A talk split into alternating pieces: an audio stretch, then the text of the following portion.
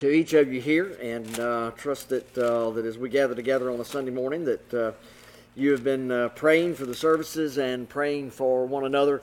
Uh, as we've mentioned here, we have uh, a few folks that are very close to to our congregation that have gotten the COVID virus, and so ask that your prayer would be in prayer for for Brother Tony Price and Sister Loretta Price, as well as Brother Todd's mom and dad. So just pray that you would remember these folks and uh, lift them up to the Lord in prayer.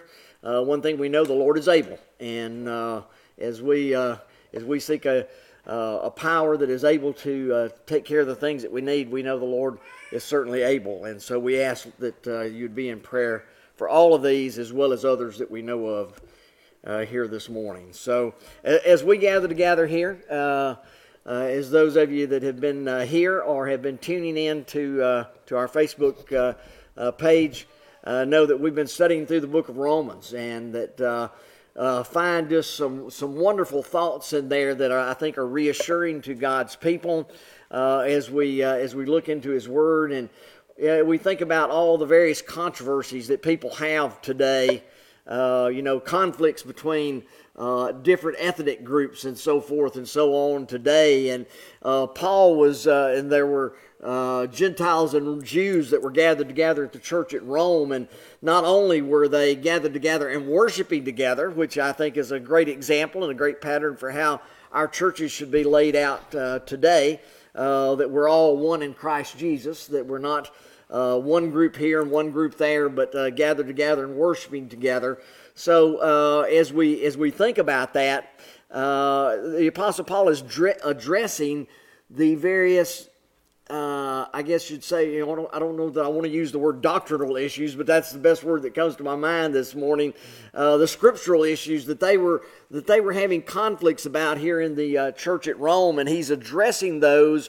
You had Jews that thought they were, I think they thought they were superior to the Gentiles because they had the law. They've been raised up. Uh, their tradition and their history is laid out in the law. The Gentiles, if you would, were newcomers to the things of worshiping Jehovah God, the one true and living God. And so uh, the, Gen, uh, the Jews had a tendency to look at them and say, uh, you know, how can they be, uh, you know, on equal level playing field with us in the church?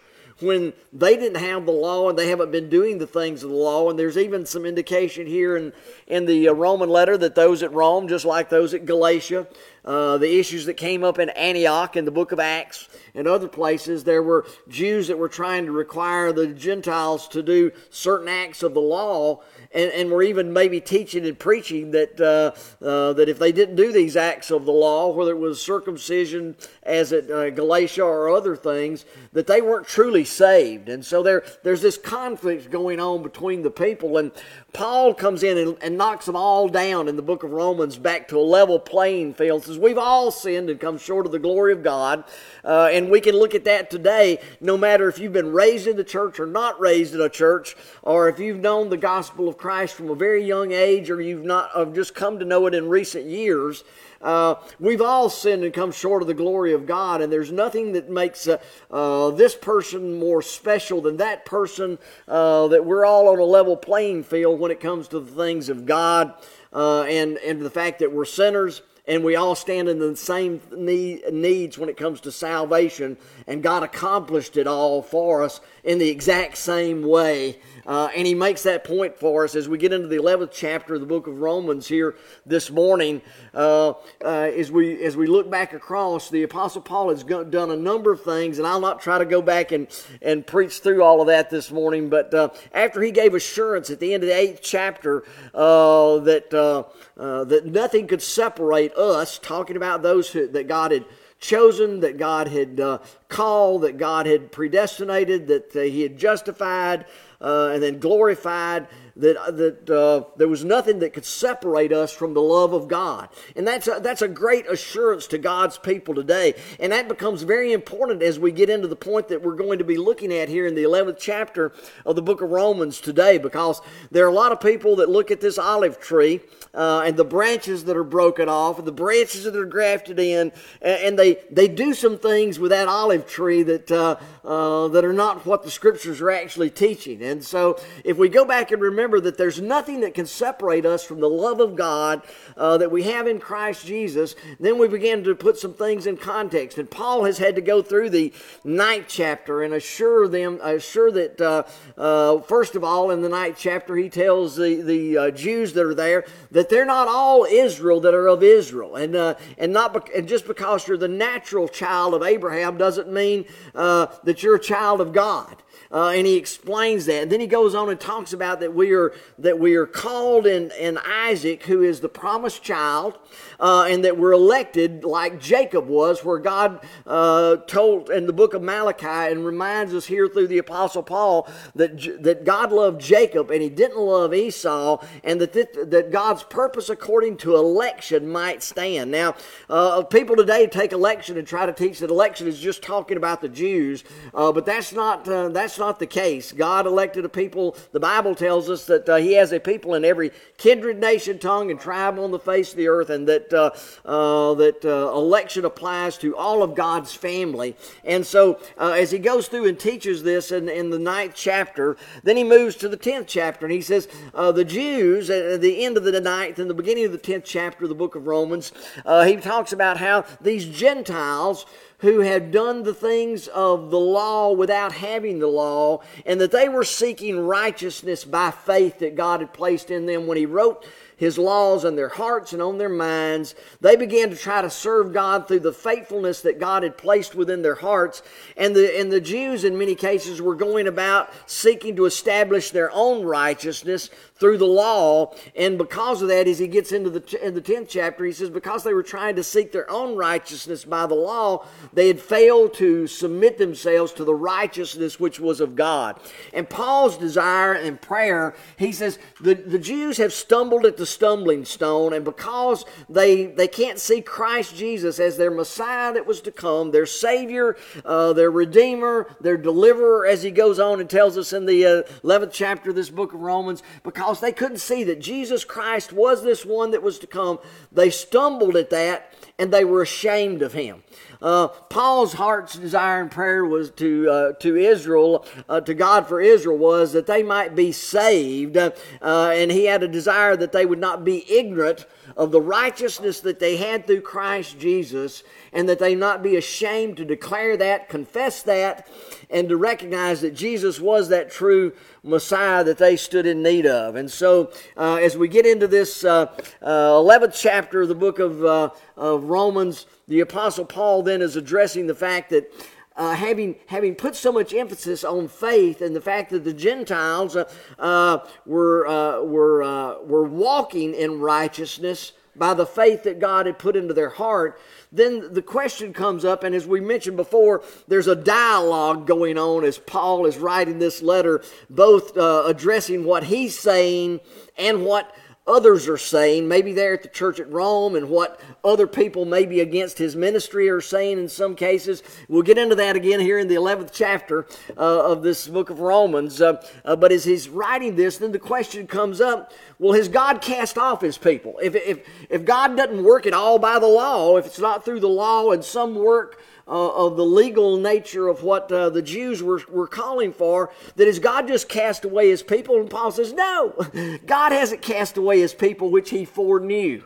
Uh, and he and he makes that makes that point. Uh, he says, "For I'm in Israel, uh, uh, I'm an Israelite of the seed of Abraham and of the tribe of Benjamin and so forth. Uh, and, he, and he reminds them that even in Elijah's day, Elijah got down to the point to where uh, he felt like as he was addressing the prophets of Baal and the prophets of Grove of the Grove in that day, Elijah got to the point where he felt like, and and I I, I have seen people like this today in uh, uh, in in in our in our country, uh, where people in certain churches get down to where they think I'm the only one left doing what God wants done. And uh, and Elijah, after uh, after uh, addressing the prophets of Baal in the grove and uh, and raining down fire and call, calling for fire to come down from heaven and consume the the uh, the uh, sacrifice and the altar, uh, that was there, uh, Elijah goes off and runs and hides. And we mentioned that last week uh, how Elijah went and hid from Jezebel, who had threatened his life. And as he's in this cave uh, uh, in the wilderness, you know, he cries out to God, God, I'm the only one left that's trying to serve you and do what should be done. And, and the Lord had to remind, remind Elijah, he says, I have 7,000 that have not bowed their knee to Baal that you know nothing about. Uh, and today, when we when we look at uh, maybe thinking sometimes, you know, am I the only one that's serving God like I like I should? You know, do we get the idea that uh, uh that uh, that we're all alone in some way? God God reminds us uh, and calls out and tells us, I have people that you know nothing about. I have people that, that are still uh, have not bowed down to Baal. You know, he, he never tells us. These 7,000 are never mentioned again in the, in the scriptures other than, than Paul bringing them up here in the book of Romans. Uh, uh, he, never, he never says anything else about them. Uh, and he doesn't say they were obedient, that they were going to Jerusalem and worshiping, that they were doing anything. God had a people that, because of what was written in their hearts and on their minds, never bowed down to Baal. And I'll tell you, today God has a people that maybe we know nothing about, that has never surrendered themselves uh, uh, to Satan and to the wiles of Satan. They, they know, have you, you know, have you ever met a person? I know I've, I've known a number of people like this in my life they they weren't go, they didn't go to church and if you were asking them about you know loving jesus or anything like that you know they weren't openly saying anything but you know they knew how to treat people they, they, they, they knew how to be fair and honest, and their dealings were right with people, and they were people that would give their shirt off their back to their, to their neighbor. Uh, and you say, well, how did they know to do that? Because God had written something in their heart and on their minds. And they, they were like these 7,000 that, uh, that, that, uh, that were in Elijah's day. They had never bowed down to Baal, but my friends, uh, uh they, they also weren't, uh, they weren't uh, super obedient to going and worshiping at Jerusalem either. So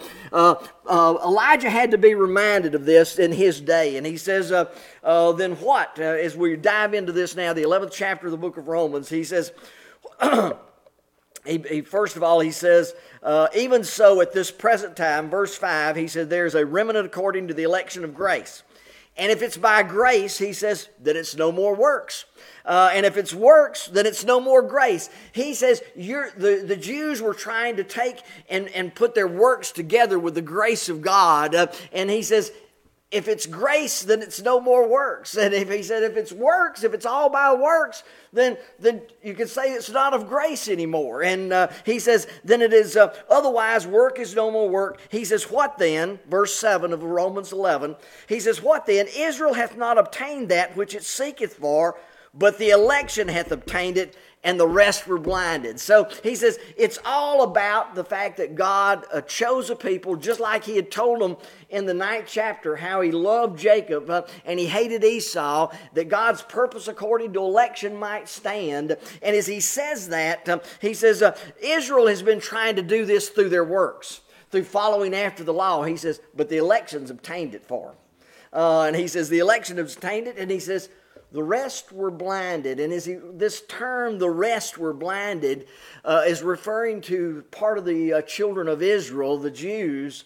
They'd been trying to work it out on their own, but he says the elections obtained it, and the rest of the elect were blinded. And he says, according as it is written, God hath given them the spirit of slumber, eyes that they should not see, and ears that they should not hear. And we mentioned this last Sunday uh, if you want to, if you want to study that out, go to the 29th chapter of the book of uh, Deuteronomy. Uh, the same same type of context in the Old Testament is being used about the children of Israel having eyes of slumber and eyes of sleep. And as he's talking about this in the 29th chapter of the book of Deuteronomy, what he's alluding to is the fact the children of Israel as they were as they'd come out of Egypt, as they're getting ready to uh, go, you know, go into the promised land, uh, their problem became, and Hebrews uh, echoes this us in the third and fourth chapters of the book of Hebrews. Uh, the problem, the reason the children of Israel didn't enter into Canaan's land shortly after, and I say shortly after, within a year or so after coming out of Egypt and going through the Red Sea, the reason they didn't uh, go into Canaan at that time was because of unbelief. The Bible says that they didn't enter in because of unbelief, and it wasn't. I, have said this uh, in numerous occasions here in my in my preaching, uh, but it, it wasn't that they didn't believe in God they didn't believe God. There, there, there's, there's a big difference. I, I, wish I could. I wish I could write this down so that everybody could uh, understand this. You know, there's one thing to say I believe in God, but now I read something in God's Word. You know, for us today, we read it in God's Word and say, I believe God's Word, and I believe God will do this because His Word says that. Uh, what, what was going on in the days of the children of Israel? God had told them, I will give you the land and the 12 spies went over and spied it out. And you know the story. Uh, one out of each and every tribe of, of Israel went over, and 10 of the, tri- of the spies came back and says, Whoa, wait a minute. There's, a, there's walled cities over there. There's giants over there. We can't do this. You remember the story too. Joshua and Caleb came back, the two. Uh, Joshua and Caleb came back and says, Let's go get it, guys. We can take it now. They weren't saying that they thought they could take it. They were looking back to how God had led them out of Egypt, how he had parted the Red Sea, how he destroyed the Egyptian army, and says, We can do this because God's with us and because God said he would give it to us. And the people didn't believe God. It wasn't that they didn't believe in God, they didn't believe what God said that He would give it to them. And you know what? The next 40 years were spent in the wilderness, and uh, all the people above the age of, ni- of 19 and above died in the wilderness because of unbelief, except for Joshua and Caleb. Joshua and Caleb were spared to go and to be allowed to enter into the. And Moses would have survived too, but uh, uh, if not for the fact that Moses uh, uh also doubted God uh, uh, on another occasion. And so we find, or well, he broke the law of God when God told him, said, Speak to the rock. And Moses decided to strike the rock. And of course, we have a per- perfect picture of, of Jesus how, uh, you know, the first time he told him to smite the rock and he smote the rock and God sent water forth, uh, you know, for the salvation or uh, for the deliverance of the children of Israel. But the next time they were to speak to the rock, and I'll tell you, there's, there's a picture of that of Christ for us today. Uh, God smote Christ on the, on the cross, my friends, but today we don't have to smite him again to get the, the Spirit of God and the overflowing water of God in our lives all we have to do is speak to him.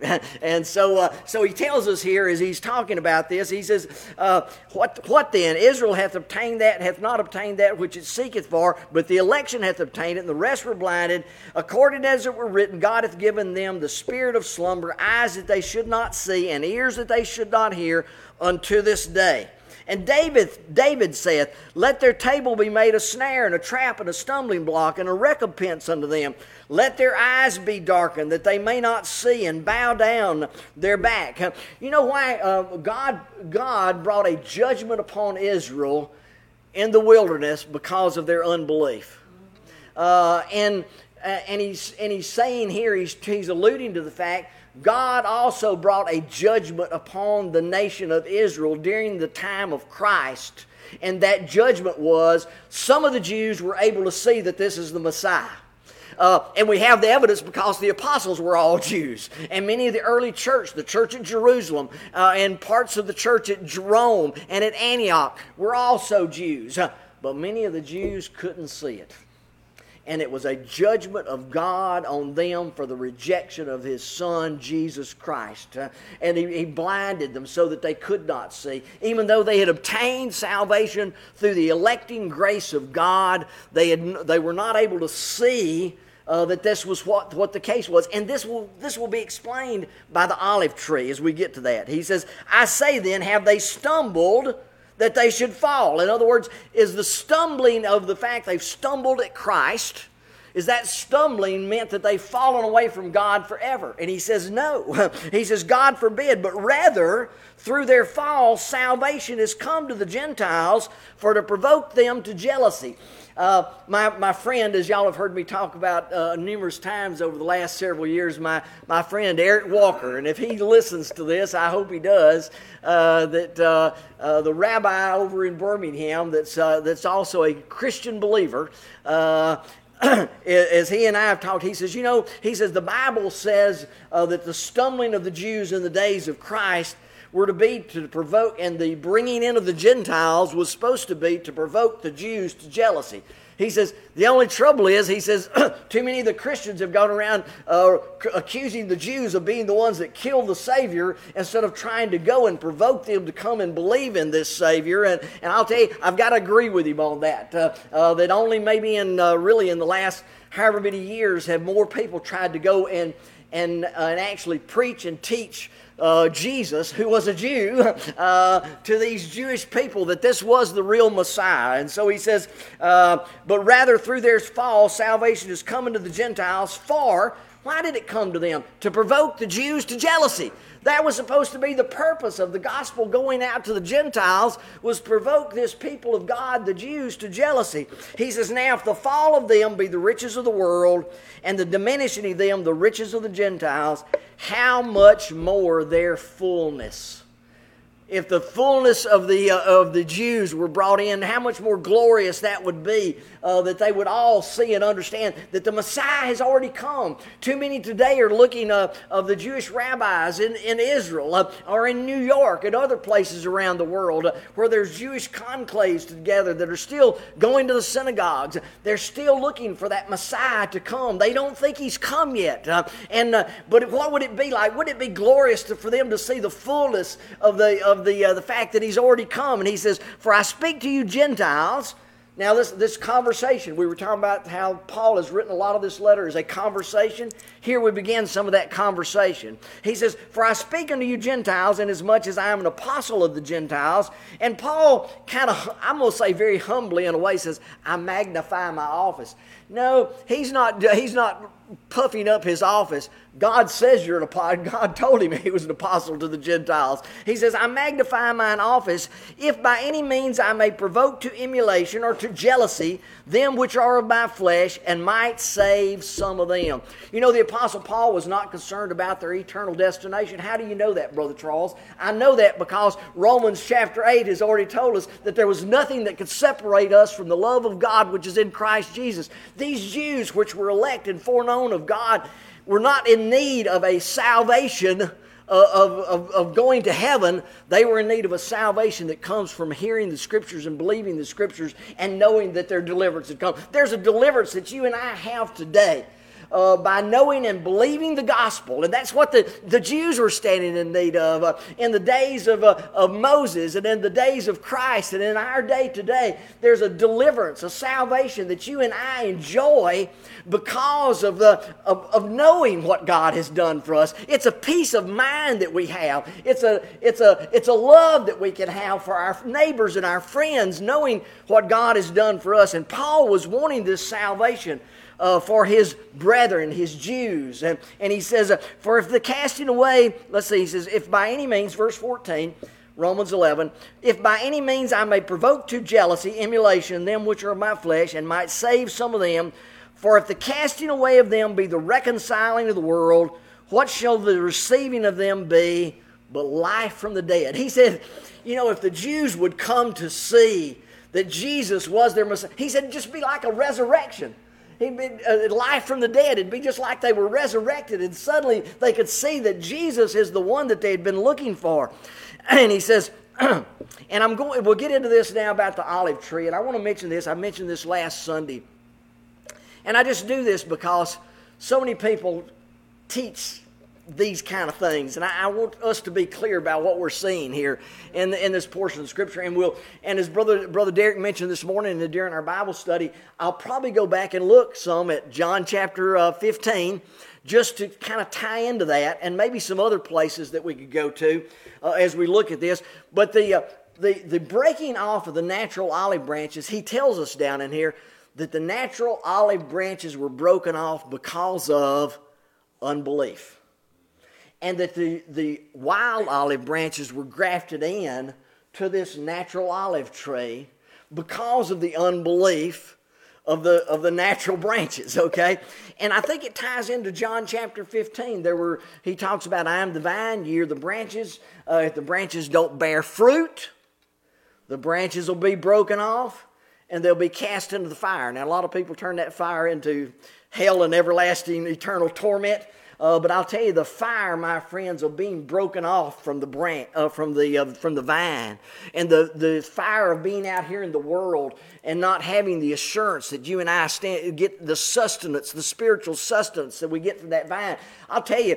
Uh, it's like a hell here on earth a lot of times for God's children when they're not getting the spiritual nourishment they need from the vine and being grafted into this branch. So he tells us here, for the casting away of them, talking about those natural, uh, the Jews that were elect of God, but who did not believe. if the casting away of them be the reconciling of the world, what shall the receiving of them be but life from the dead?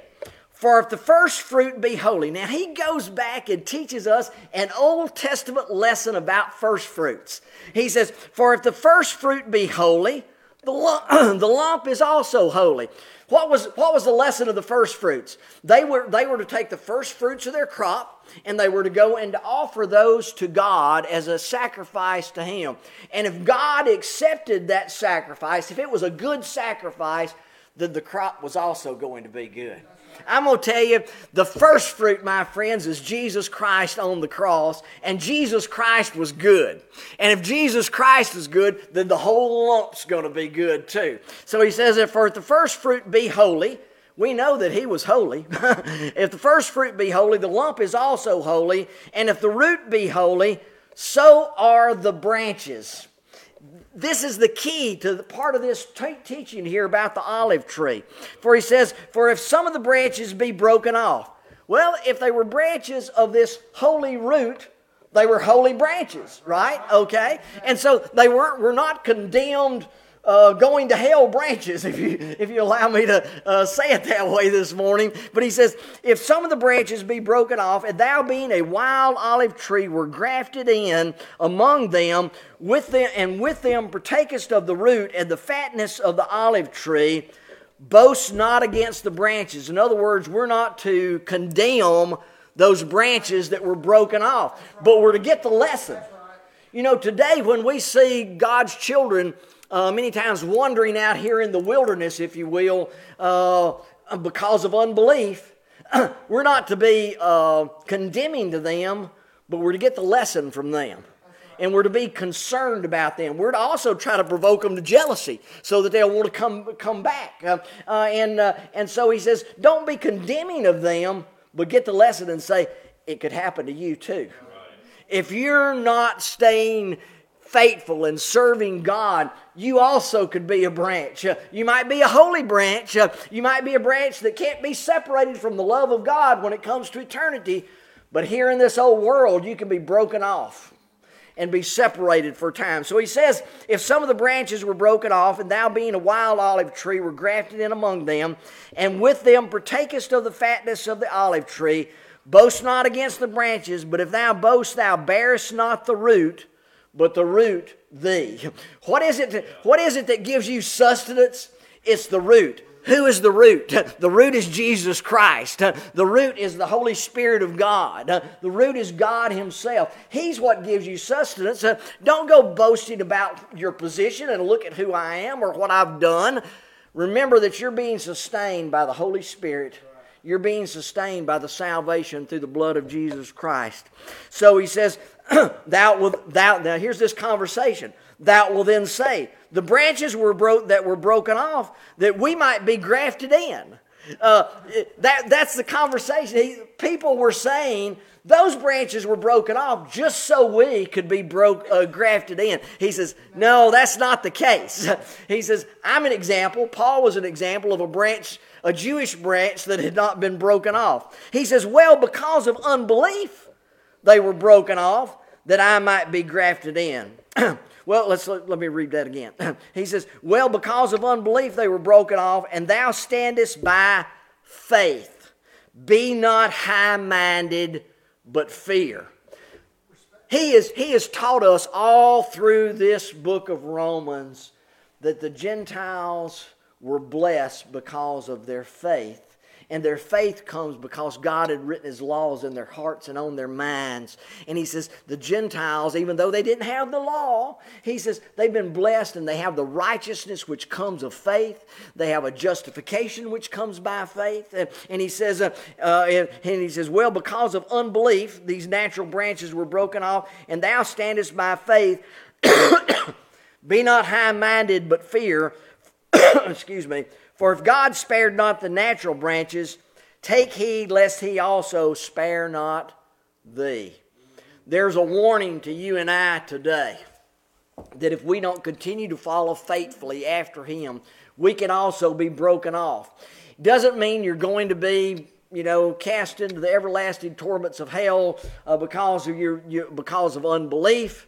Uh, you know, sometimes people today will almost act like unbelief is the sin that Christ didn't die for. Well, I'm telling you, Christ died for our sins. Uh, and if unbelief's a sin, and it is, uh, uh then Christ died for the sin of unbelief as well as the other sins that we commit. So, uh, so as, uh, as we look at this, he says, For if God spared not the natural branches, take heed lest he also spare not thee. Now let, us go over and let's go over and just look at a couple of things, and I want to put this into a, into a thought process. Turn over to the Matthew uh, chapter uh, chapter 21, I think it is, and, and just and, you know the, the warning the warnings that we've been told the warnings that have been given uh, we can also turn over to matthew chapter 10 and i may turn over to matthew chapter 10 real quickly uh, uh, just to just to get a context when jesus was first sending out his disciples in matthew chapter 10 uh, and he names off the disciples i'll not go in through and read all the names of the disciples that he was sending out but i will pick up with chapter verse 5 of matthew chapter 10 and he says this these 12 jesus sent forth and commanded them saying go not to the way of the gentiles Oh, wait a minute, Paul. You're, I mean, uh, Jesus, you're sending out apostles and, uh, and you're not sending them to the Gentiles. Are you not concerned about them being saved as well? Well, salvation, eternal salvation, and what Christ was going to accomplish on the cross was not the purpose of the gospel, okay? And so he was sending the, uh, the uh, apostles out, and he says, Go not in the way of the Gentiles, and into any city of the Samaritans enter ye not, go, but go rather to the lost sheep of the house of Israel. and as you go, preach, saying, "The kingdom of heaven is at hand." So they were to go to the uh, they were go to the lost sheep of the house of Israel. Now then, turn with me over to Matthew chapter 21. Uh, in, Ma- in, Matthew chapter 21, we have Jesus teaching a parable. Uh, first, he talks about a parable about a, a, he talks about a parable of a vineyard, and as he talks about the vineyard, uh, he talks about how uh, the master of the vineyard's son had to go away, uh, uh, and and during this time, let's just let's just look at this. Here, another parable. There was a certain householder, verse 33, Matthew 21.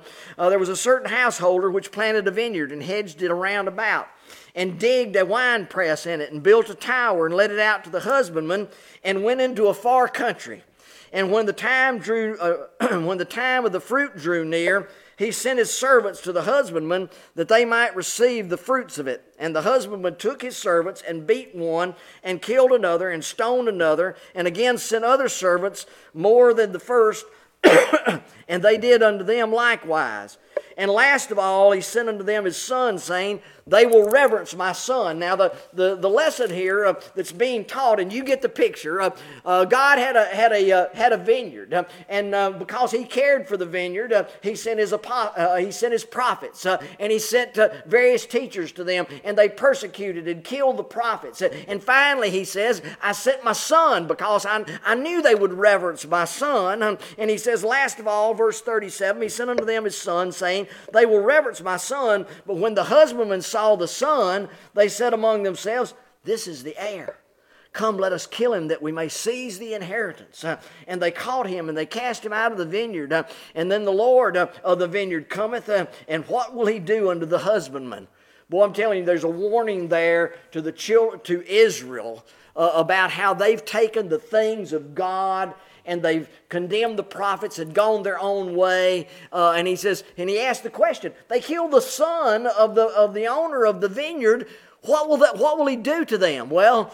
Let's keep reading. he says, They say unto him, He will miserably destroy those wicked men. He will let out his vineyard to other husbandmen, which shall render him the fruits in their season. And Jesus, Jesus saith unto them, Did you ever read in the scriptures The stone which the builders rejected, the same has become the head, become the head of the corner. This is the Lord's doing and marvelous in our eyes. Do you remember what we read at the end of the ninth chapter of the book of Romans? They stumbled at the stumbling stone, the rock, uh, my friends. They stumbled at the Messiah uh, of Him coming. He says, Therefore I say unto you, the kingdom of God shall be taken from you and given to another nation bringing forth fruits thereof.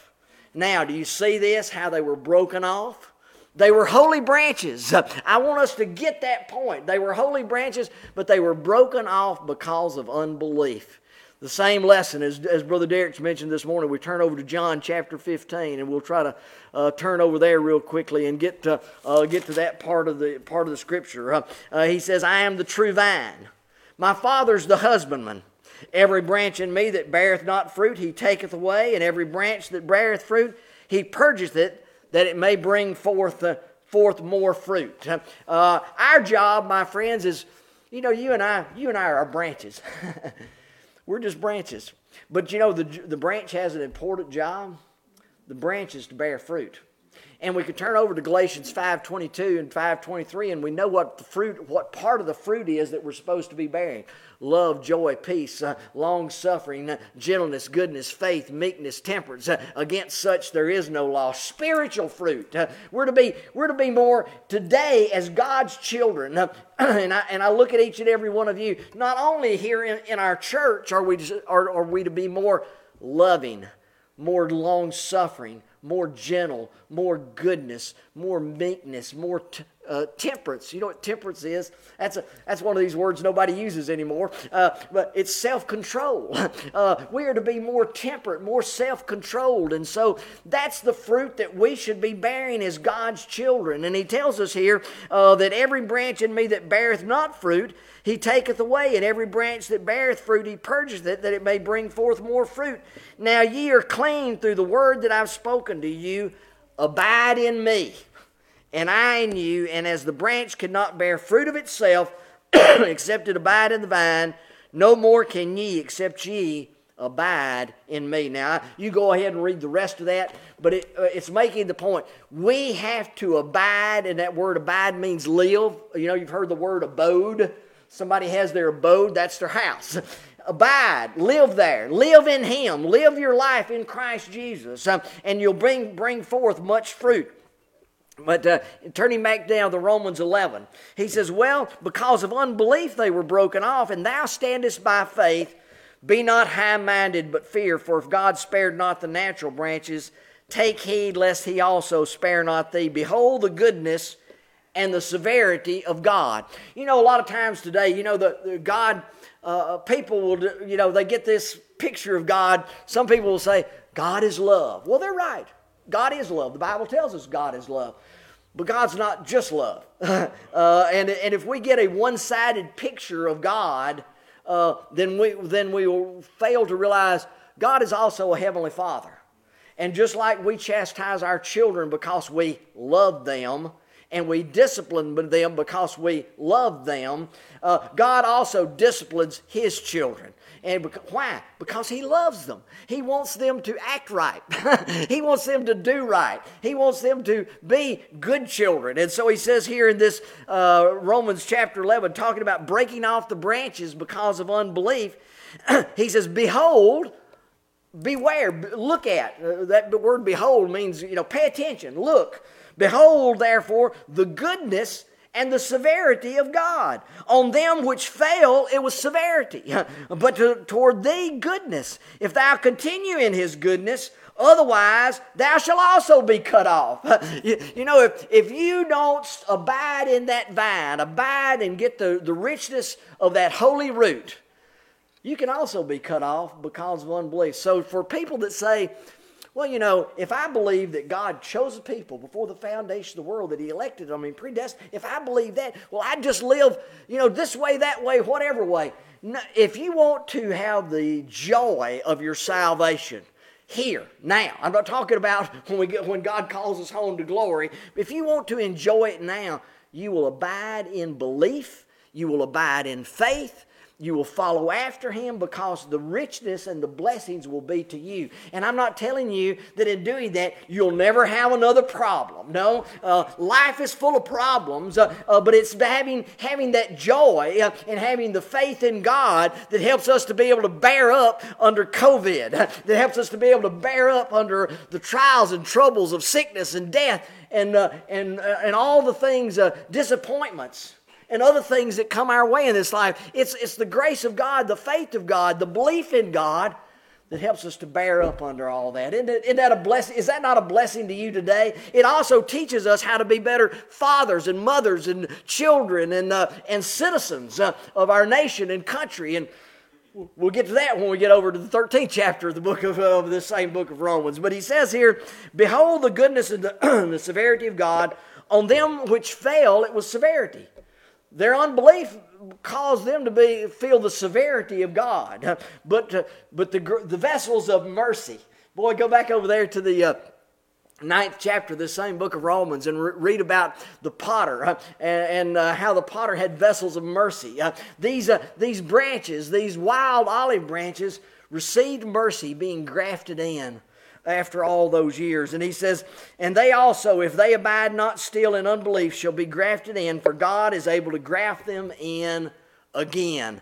God's able to take that natural branch. And suddenly, my friends, they turn, they repent, they believe in God. My friends, He's able to graft them right back in. And He's not grafting them back into salvation, He's grafting them back into belief, the gospel message, uh, the sustenance that comes from the grace of God and, the, and, the, and his teaching here. And he says, If thou were cut off of the olive tree, which is wild by nature, and were grafted contrary to nature into a good olive tree, how much more shall these, which be the natural branches, be grafted in? to their own olive tree. I read a story uh, as I was studying on some of this. I read about a guy that was telling uh, about when he was a kid. He said one of his uncles had taken a, uh, a branch from a crab tree and grafted it in to a, to a regular apple tree.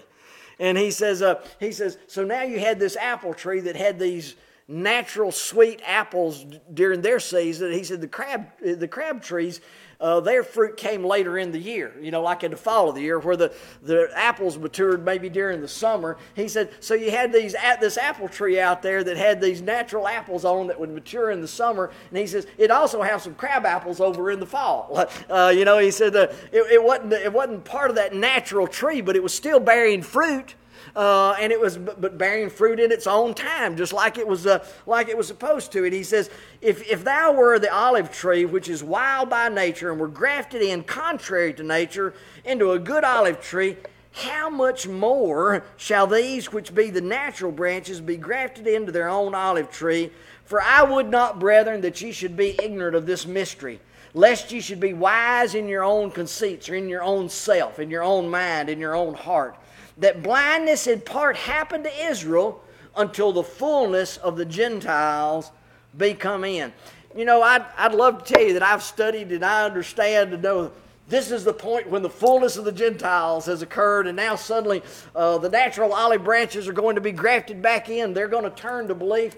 I don't have a clue, okay? Just to tell you, just to be honest with you. A lot of people think that the fullness of the Gentiles occurred uh, when the time when Israel, the natural Israel, moved back to, to the land of Israel in 1948.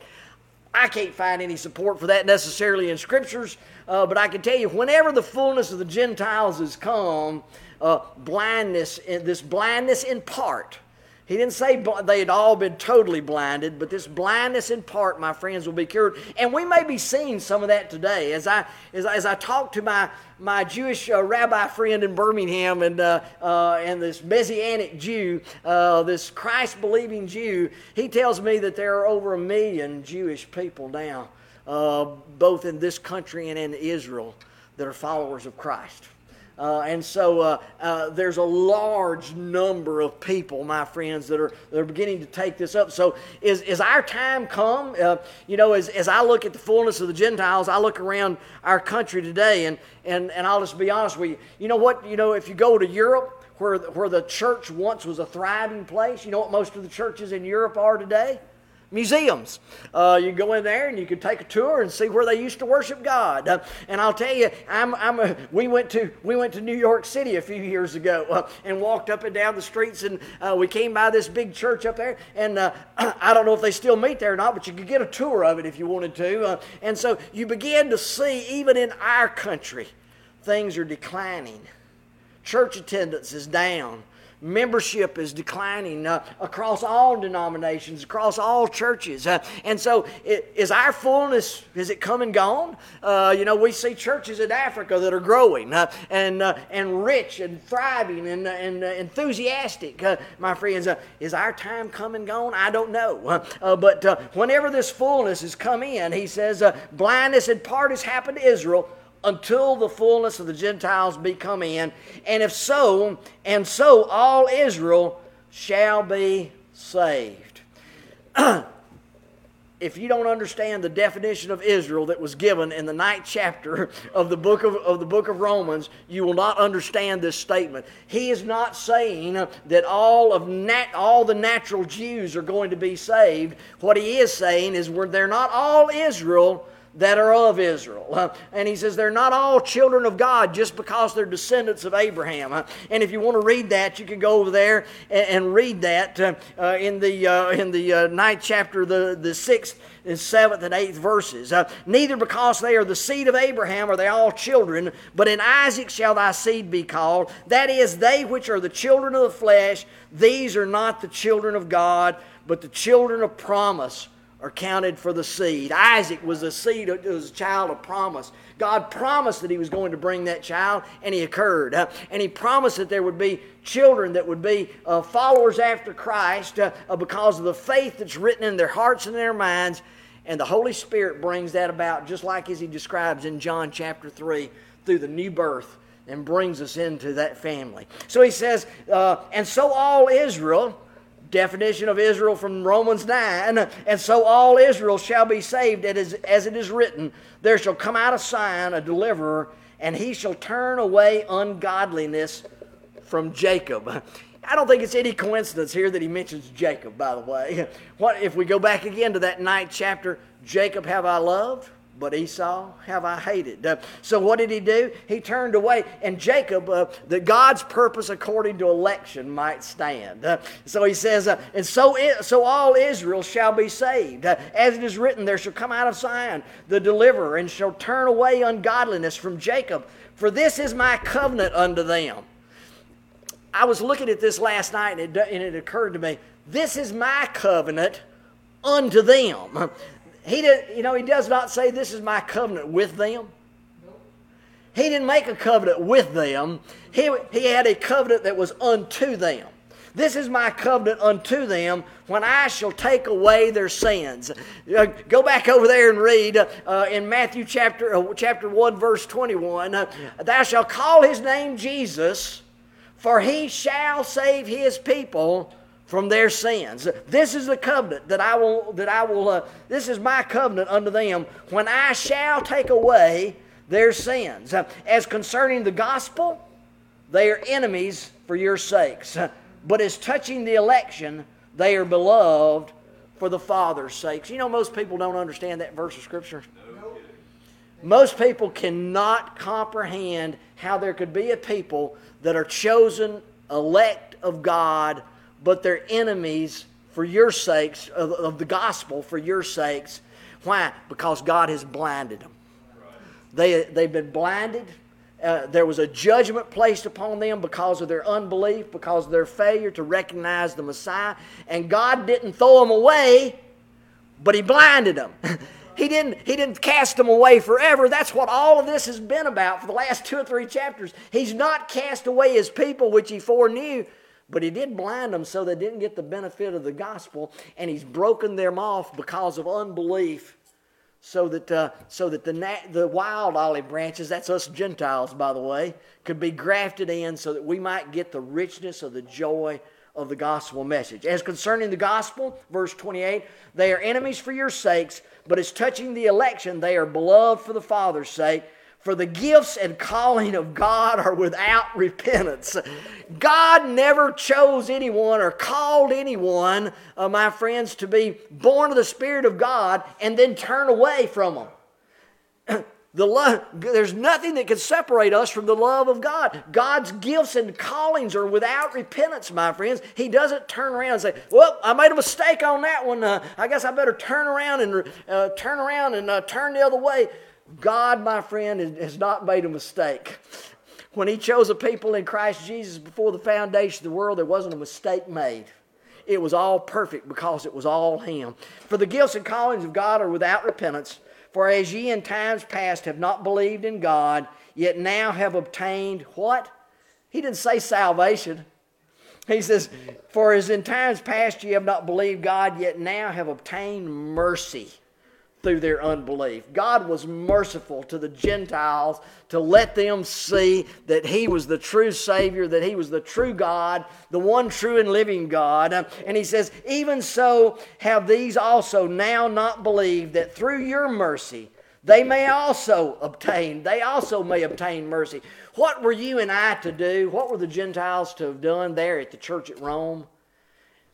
And what were you and I supposed to do? We're supposed to be provoking others to jealousy, especially the Jewish people.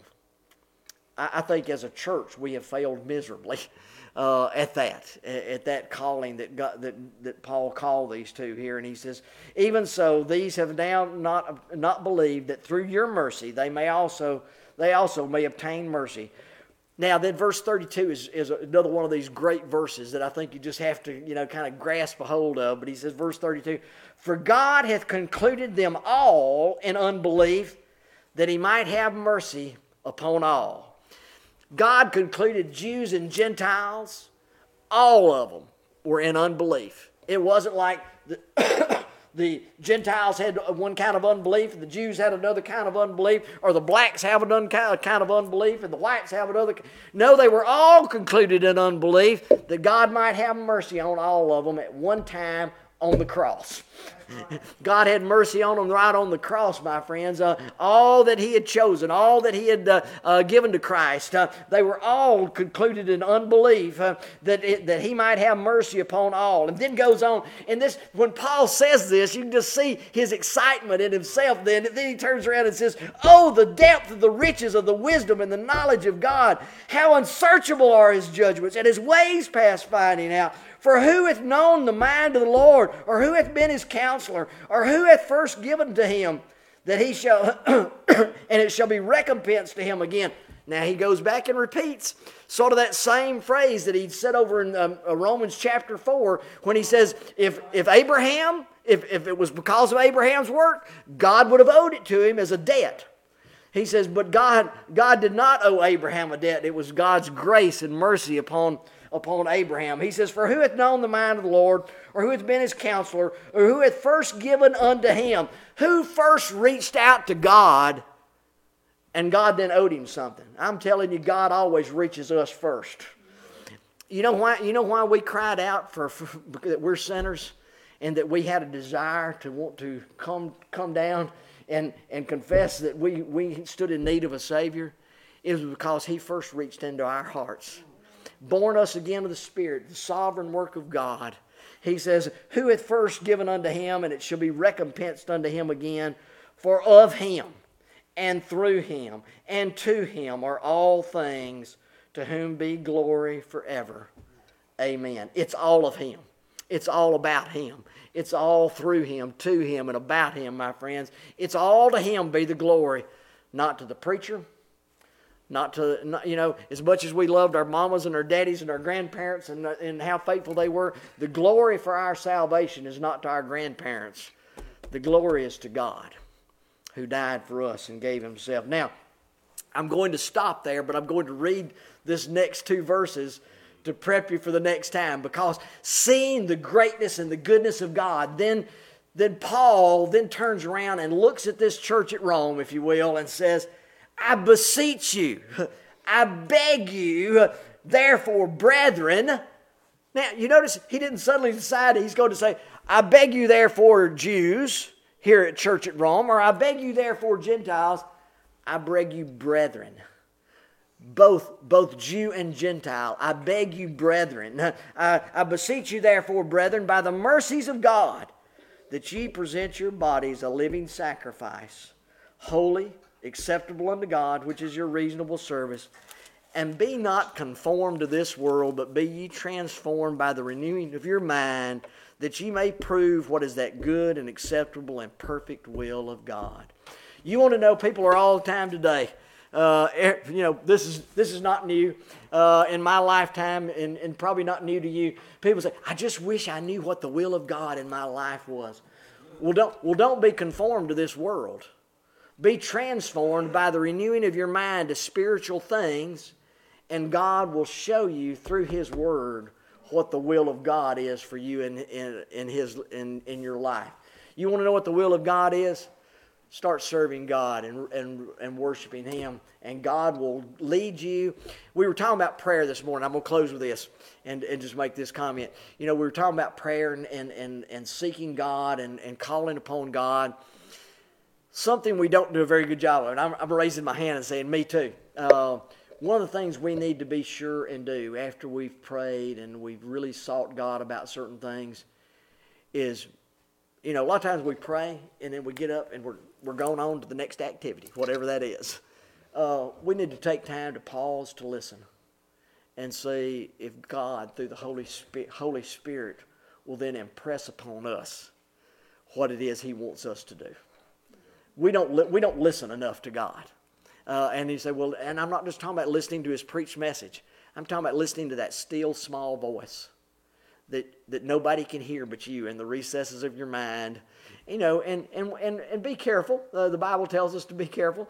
Uh, try the spirits to know whether they're of God or, or whether they be uh, evil spirits that might be trying to influence you. But if they're leading you in the direction of following after God uh, in, a, in a better and more perfect way, I'll tell you, it's the Spirit of God leading you. So be sure and listen. May God bless you uh, as we, uh, as maybe this will charge you up for another week uh, to be one of those branches that stays more firmly rooted into that root so that you can get the spiritual nourishment you need. May God bless you, is our prayer.